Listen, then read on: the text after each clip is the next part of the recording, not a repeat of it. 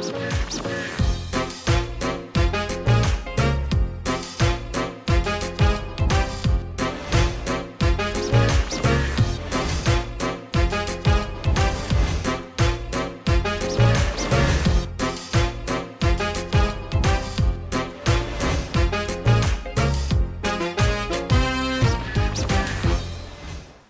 สวัสดีครับ ผมแจ็คไรเดอร์มาแล้วยิ้มหวานรับเลยครับ เพราะว่านี่คือบรรยากาศของรายการครูที่ปรึกษา รายการที่คุณวางใจได้แน่นอนครับ วันนี้ผมมีพออขอปรึกษาครับ ซึ่งมีคำถามสำคัญที่อยากจะถามเรื่องของปัจจัยสำคัญในการขับเคลื่อนนะฮะและการพัฒนาโรงเรียนให้กลายเป็นโรงเรียนสุขภาวะอย่างแท้จริงนะฮะจริง ๆ ผมฟังประเด็นแล้วเนี่ยผมก็ยังสงสัยไม่แน่ใจว่าคุณผู้ชมสงสัยไหมว่า โรงเรียนสุขภาวะนั้น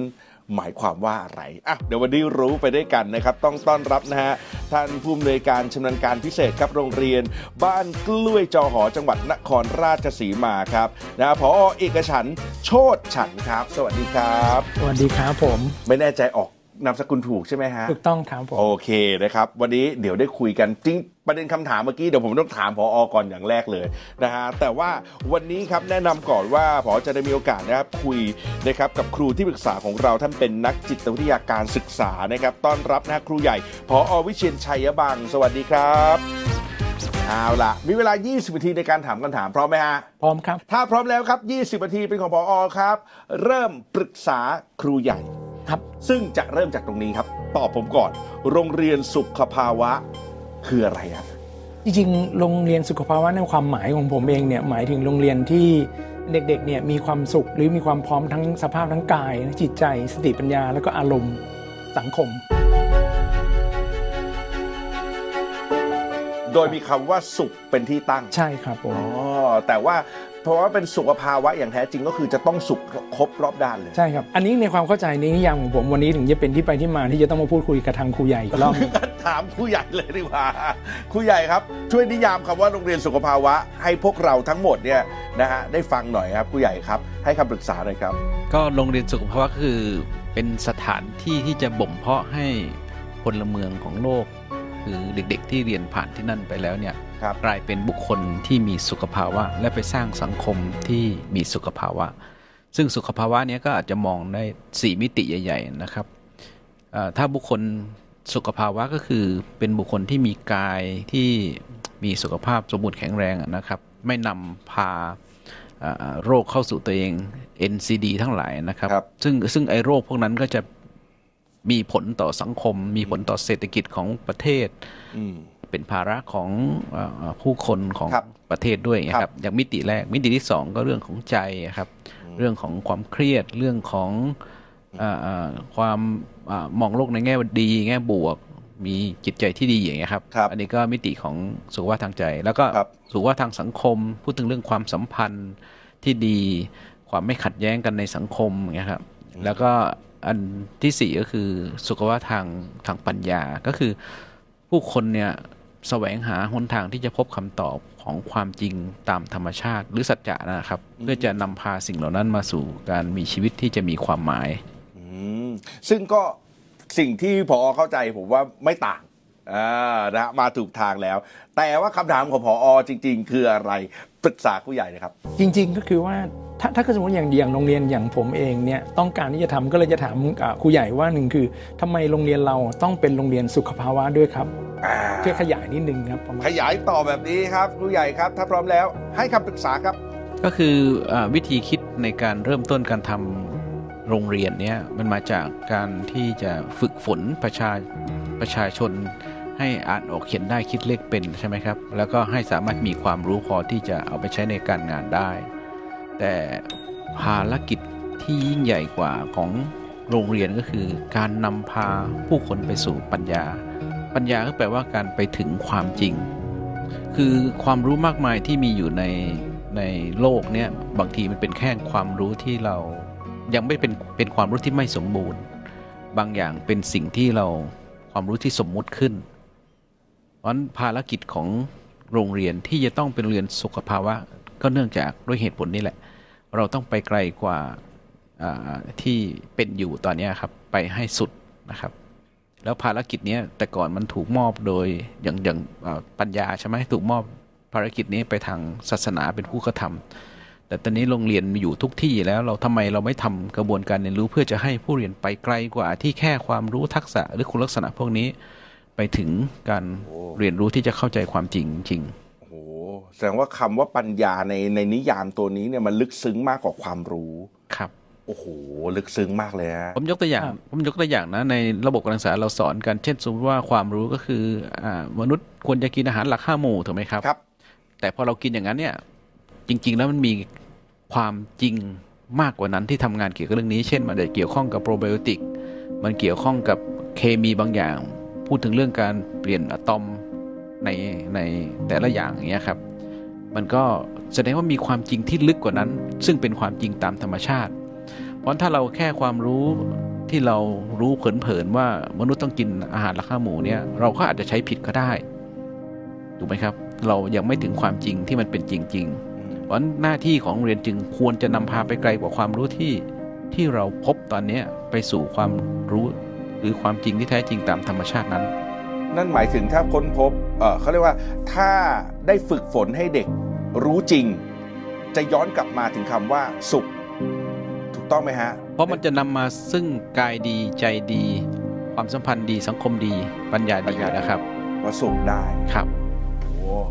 ลึกซึ้งครับลึกซึ้งครับพอครับจริงจริงๆก็เลยว่าถ้าถ้าถ้าถามต่อนะครับว่าหนึ่งคือแล้วเราในฐานะโรงเรียนโดยเฉพาะโรงเรียนรัฐบาลเนี่ยเราน่าจะมีแนวทางในการพัฒนาโรงเรียนสุขภาวะยังไงครับ ซึ่งจะเป็นรูปแบบหรือกระบวนการก็ได้จะรบกวนให้ผู้ใหญ่ช่วยขยายครับแล้วทุกวันนี้ติดขัดอะไรอยู่ฮะที่คำว่าโรงเรียนรัฐบาลนะมันมันมันเรื่องของอากรอบหรือโครงสร้างหรือนโยบายในส่วนตรงนี้ ผมคิดว่าถ้าเกิดพูดกันจริง ๆ ก็มันยังไปไม่ถึงเรื่องของสุขภาวะ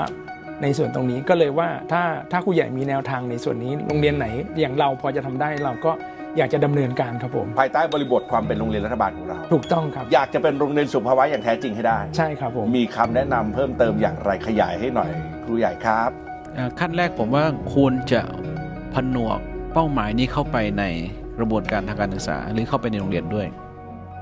เพราะถ้าเราเห็นว่าการศึกษาหลักสูตร ตอนนี้กำหนดไว้แค่เนี้ยครับกำหนดให้มีความรู้ทักษะคุณลักษณะ หรือมีสมรรถนะบางตัว อันนี้ยังไม่ไกลพอที่จะไปถึงสุขภาวะไง เราควรจะอันแรกคือกำหนด ให้เห็นว่า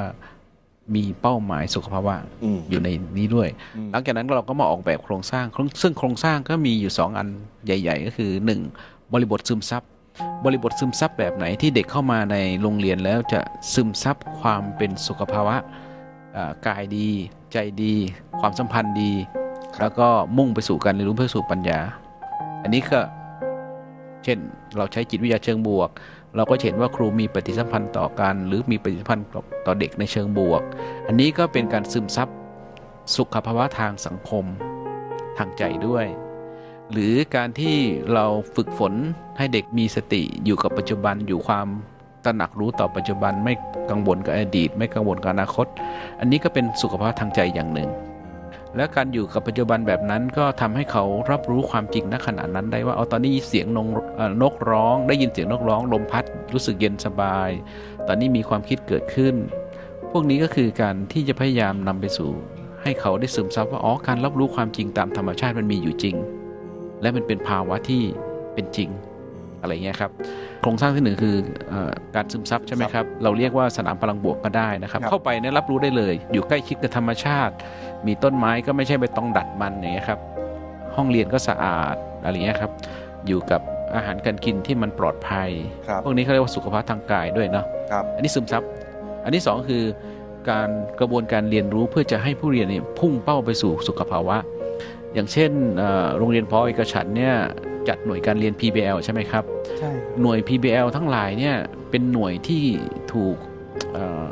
ถูกดีไซน์เอาไว้ออกแบบเอาไว้ เพื่อจะให้ผู้เรียนได้เรียนรู้ที่จะเข้าใจวิธีการปฏิบัติตัว วิธีการกินอยู่ วิธีการที่จะเอ่อมีปฏิสัมพันธ์กับสิ่งแวดล้อม วิธีการที่จะแก้ปัญหาที่เกิดขึ้นในสังคม เหล่านี้เนะ่ยเกี่ยวข้องกับเอ่อเด็กต้องได้เรียนรู้ร่วมกัน ก็สุขว่าทางสังคม เด็กสามารถที่จะท้าทายและเอาชนะปัญหาที่ครูให้ได้ ก็เป็นสุขภาพทางปัญญา เพื่อจะเข้าใจความจริงจริง ๆ ที่อยู่เบื้องหลังสิ่งนั้นเพราะมันมีสองโครงสร้างใหญ่ ๆ ที่โรงเรียนควรจะทำคือบริบทซึมซับและบริบทเรียนรู้ไอตัวบริบทเรียนรู้เนี่ยโดยทั่วไปโรงเรียนทั่วไปสอนเป็นวิชาใช่ไหมครับซึ่งปอนวิชาเนี่ยเราก็รู้แล้วว่ามันได้เป้าหมายการศึกษาที่ระยะใกล้กว่า แต่สุขภาวะคือระยะยาวและยั่งยืนกว่าถูกไหมครับ การมีความรู้เนี่ยยังไปไม่ถึงที่จะเอาความรู้มาใช้กับตัวเองเพราะฉะนั้นแปลว่ามีความรู้เรื่องอาหารหลักห้าหมู่ก็ไม่ได้แปลว่าการการกินอยู่จะทำให้สุขภาพดีนี่ถูกไหมครับเพราะฉะนั้นมีสองโครงสร้างที่จะต้องกลับไปทบทวนโครงสร้างที่เป็นบริบทซึมซับและโครงสร้างที่เป็นการจัดการเรียนที่พุ่งเป้าไปสู่การมีสุขภาวะ นั่นหมายถึงว่าคำตอบเนี้ยมันมันเหมือนกับบอกทุกโรงเรียนเลยนะฮะพอครับ เพราะว่าครับอย่างเอ่อพอในโรงเรียนอยู่ที่นครราชสีมาครับผมนะครับการสร้าง PBL ก็จะมีพื้นฐานบริบทอย่างหนึ่งใช่ถ้าโรงเรียนที่เหนือก็จะมีอีกแบบหนึ่งเพราะฉะนั้นทุกคนมองเป้า แล้วค่อยกลับมาดีไซน์นะฮะวิธีการของตัวเอง บนพื้นฐานของคำว่าซึมซับและเรียนรู้ ถูกต้องไหมฮะ ซึมซับและพุ่งเป้า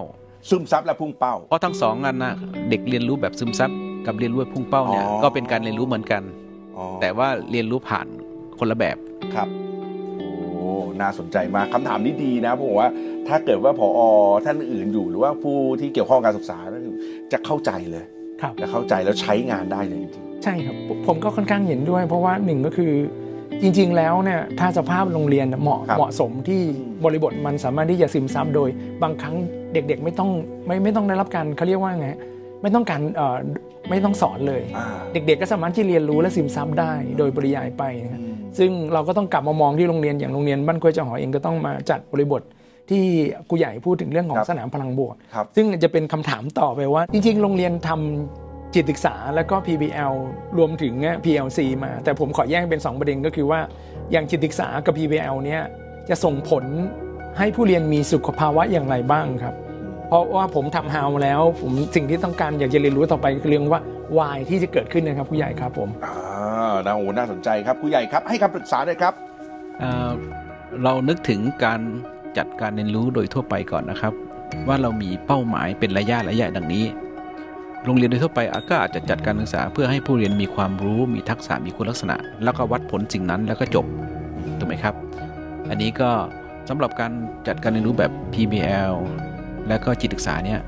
มากกว่าความรู้ทักษะและคุณลักษณะก็คือ ให้เด็กมีความสามารถในการตัดสินใจอย่างได้ผลดี แสดงว่าเอาสิ่งที่มีนั้นไปใช้ในบริบทและตัดสินใจได้ผลดี ได้ผลดียังไง เช่น รู้วิธีการกินที่จะทำให้สุขภาพดี รู้วิธีการที่จะกระทำเพื่อให้ยังรักษาความสัมพันธ์นั้นได้ รู้วิธีที่จะจัดการตัวเอง เพื่อยังให้ตัวเองเนี่ยลดความเครียดลดความกดดันลงได้อืมจัดการชีวิตได้อืมรู้วิธีการที่จะตั้งคำถามเพื่อหาคำตอบต่อความจริงได้ ก็แสดงว่าการศึกษาโดยทั่วไปเนี่ยมีเป้าหมายแค่ความรู้ทักษะคุณลักษณะ แต่ PBL และจิตศึกษามุ่งไปไกลกว่านั้นคือ มุ่งการตัดสินใจอย่างได้ผลดีอืมและการตัดสินใจที่ได้ผลดีนะ มันส่งผลต่อความมีสุขภาวะอืมเพ ราะว่าถ้าเกิดว่ามีความรู้อย่างเดียวเนี่ย แต่ว่าไม่ได้ฝึกฝนในการตัดสินใจมาก่อนครับไม่ได้ลองเคยลองตัดสินใจใช้แล้วด้วยเนี่ยครับมันจะไม่มีผลสำเร็จหรือว่าประสบความสำเร็จได้มากเท่ากับคนที่เตรียมสิ่งเหล่านี้มาถูกครับอ๋อเช่นสมมุติว่าเรารู้ว่าน้ำตาลเนี่ยอันตรายครับอันนี้ความรู้นี้เป็นความรู้แต่ตลอดชีวิตนี้ไม่เคยไม่เคยเอาความรู้นี้ไปใช้เลย คือเห็นเมื่อไหร่ของหวานก็กินไอศกรีมก็กิน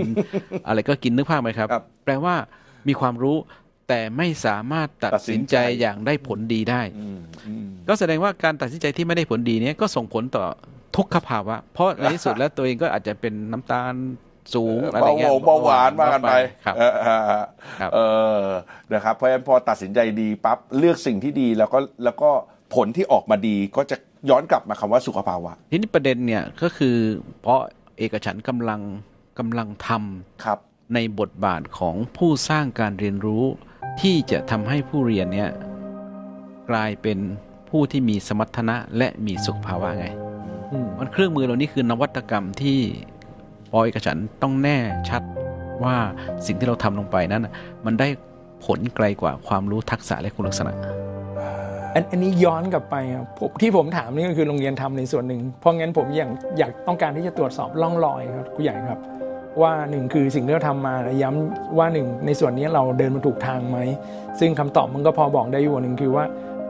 เป้าหมายสุดท้ายก็คือหนึ่งเรื่องของการตัดสินใจ ซึ่งครูใหญ่จะชอบใช้คำว่าเชิงจริยธรรมใช่ไหมครับ ในส่วนตรงนี้ครับผมครับแบบนี้มันมีวิธีการวัดผลไหมครับผอครับว่าไอ้สิ่งที่เราทำมาทั้งหมดเนี่ยมันมันบรรลุในสิ่งที่เป็นเป้าหมายของเราได้แค่ไหนสำหรับการเป็นโรงเรียน จริงๆ ถ้าถ้าเป็นรูปธรรมเนี่ยมันจะเห็นกับเอ่อ ครูใหญ่ใช้คำว่าคาแรคเตอร์ครับอ่าเพิ่งเพิ่งเพิ่งได้คุยกันก็คือ good character อย่างเช่นว่าหนึ่งคือรูปแบบของสมรรถนะบวกกับศักยภาพในการตัดสินใจครับพอเราในยครูในฐานะเนี่ยเป็นคนที่สร้างสถานการณ์ครับเพื่อให้เด็กเกิดการเรียนรู้ครับแล้วการเรียนรู้นั้นนำไปสู่การภาวะในการตัดสินใจอย่างถูกต้องครับเราก็จะมองเห็นภาพเด็กเราแล้วว่า แต่ก่อนพฤติกรรมเหล่านี้เนี่ยที่เกิดขึ้นเนี่ยเด็กเราไม่ไม่ไม่ไปถึงขั้นนั้นได้เลยนะ แต่พอมาใช้กระบวนการเรียนรู้แบบนี้แล้วปุ๊บเนี่ยเขาได้ลองผิดลองถูก การตัดสินใจเขามีประสิทธิภาพมากขึ้นครับในส่วนตรงนี้ครับ ทุกอย่างผมว่ามันเป็นนกลไกที่เชื่อมโยงถึงกันหมดเลยนะครับพอเห็นภาพตรงนี้พอเกิด good character ของเด็กที่อยู่ในโรงเรียนอยู่แล้ว เด็กใหม่ที่เข้ามาก็จะเนี่ยย้อนกลับมาอะตั้งต้นที่คำว่าซึมซับบรรยากาศ ของความเป็น good character ครับแล้วเสริมกับกระบวนการที่ใช้อยู่แล้ว เด็กเหล่านี้ก็จะถูกสร้างให้ good- เป็น good character ได้เร็วขึ้น โอ้โหมันมันลึกลับซับซ้อนจริงๆนะฮะแต่ถ้าเข้าใจแล้วตั้งเขาชัดเจนเอ่อแน่วแน่ในแนวทางจริงๆแล้วโอ้โหผลดีรออยู่เยอะมากๆเลยแล้วเราก็ตื่นเต้นด้วยนะครับ ตื่นเต้นกับกับเอ่อสิ่งที่มันจะเกิดขึ้นกับตัวเด็กๆอย่างนี้ฮะครับครับแล้วผมไปคำถามต่อไปเลยไหมครับ ไม่มีปัญหาครับ 4 นาทีกว่าๆยังเป็นของเออผออยู่นะครับ ถ้าพร้อมแล้วปรึกษาครูใหญ่ต่อครับ จริง ๆ แล้วกระบวนการขับเคลื่อนทั้งหมดเนี่ยที่จะเกิดขึ้นนะครับว่าอ่านั้นคือผลที่จะเกิดขึ้นกับเด็ก ๆ แต่ว่าผมเชื่อว่าหนึ่งคือ PLC นะครับผมอยากจะอาสอบถามผู้ใหญ่ว่าหนึ่งครับคือมันจะส่งผลยังไงกับเรื่องของโรงเรียนสุขภาวะในด้านใดโดยเฉพาะในเรื่องขององค์กรเนี่ยครับผมอ่าเจาะไปคำนี้นะฮะครูใหญ่ครับนะฮะให้คำปรึกษาหน่อยครับ ก็คือสุขภาวะมันจะเกิดขึ้นได้ต่อเมื่อมีการเรียนรู้ถูกไหมครับครับ มันอยู่ๆมันเกิดขึ้นไม่ได้ครับแล้วการเรียนรู้นั้นอะยิ่งไปถึงความจริง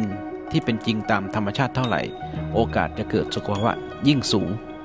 วัน PLC เป็นเครื่องมือที่ดีมาก ที่สุดที่อยู่ในองค์กรของโรงเรียนที่จะทำให้ครูมาเรียนรู้ร่วมกัน เพราะครูส่วนใหญ่เนี่ยถูกถูกซอย เป็นวิชาต่างคนต่างทำไม่มีโอกาสเรียนรู้ข้ามกัน แล้วการเรียนรู้ใน PLC เนี่ยควรจะไปไกลกว่าวิชา ควรจะไปกว่าไปไกลกว่า lesson study ที่เราอยากจะแก้ปัญหาเรื่องอเด็กไม่เข้าใจเนื้อหา ไปสู่ case study ก็คือ กรณีของเด็กเพื่อเราจะเข้าใจมนุษย์ และไปไกลกว่านั้นไปสู่ meaning ของงาน เข้าใจความหมายและความสำคัญของงานที่เราทำอยู่ และไปไกลกว่านั้น PLC ควรจะนำเราไปสู่การตั้งคำถามต่อ purpose of life อืมเป้าประสงค์ที่แท้จริงของชีวิตของเราคืออะไรอืมคำถามพวกนี้ไล่ระดับไปทำให้เราเข้าใจมนุษย์ย้อนกลับมาเข้าใจตัวเอง เข้าใจเป้าหมายของงานหรือความสำคัญของมัน เข้ามาสู่จุดมุ่งหมายของชีวิต แล้วในสุดนี้คนดำเนินไปในเส้นทางของสุขภาวะอยู่แล้วมัน PLC คือเครื่องมือสำคัญมากที่ไปไกลกว่าการเรียนการสอนนะครับ คือกำลังช่วยครูทุกคนไปสู่ความเป็นมนุษย์ที่มีสุขภาวะ ก็คิดว่าในส่วนตรงนี้เองก็คงต้องได้กลับไปแล้วก็ไป ไปปรับในส่วนที่ตัวเองอย่างเช่นเรื่องของบริบทซึมซับกับการเรียนแบบพุ่งเป้าอ่าให้มันชัดเจนขึ้นครับนิยามเหล่านี้ต้องถูกเผยแพร่ไปหรือพูดคุยกับครูในวง PLC ครับครับเพื่อจะได้ขับเคลื่อนในเรื่องนี้ต่อไปได้ครับครับผมนะฮะแต่ว่าเชื่อว่าเอ่อจากกระบวนการที่ผอทำมาแล้วเนี่ยจะทำให้เกิดการขับเคลื่อนที่รวดเร็วแน่นอนนะครับเพราะเหมือน เหมือนขาดแค่กุญแจดอกสำคัญครับพอไขกริ๊กปั๊บทุกอย่างวิ่งต่อได้เลยใช่เพราะตอนนี้ได้รับการยืนยันจากครูใหญ่แล้วว่าฮะแนวทางนี้โอเคเราเราเดินต่อได้แล้วก็จะไปได้ดูได้ด้วยดีด้วยครับผมได้ครับผมนะฮะเอาละครับ เราต้องไปต่อครับยังพอมีเวลาเหลือ ยังมีคำถามที่สงสัยไหมฮะจริงจริงๆแล้วคำถามทั้งหมดเนี่ยคุยไปแล้ว อืมแต่กรณีก็คือ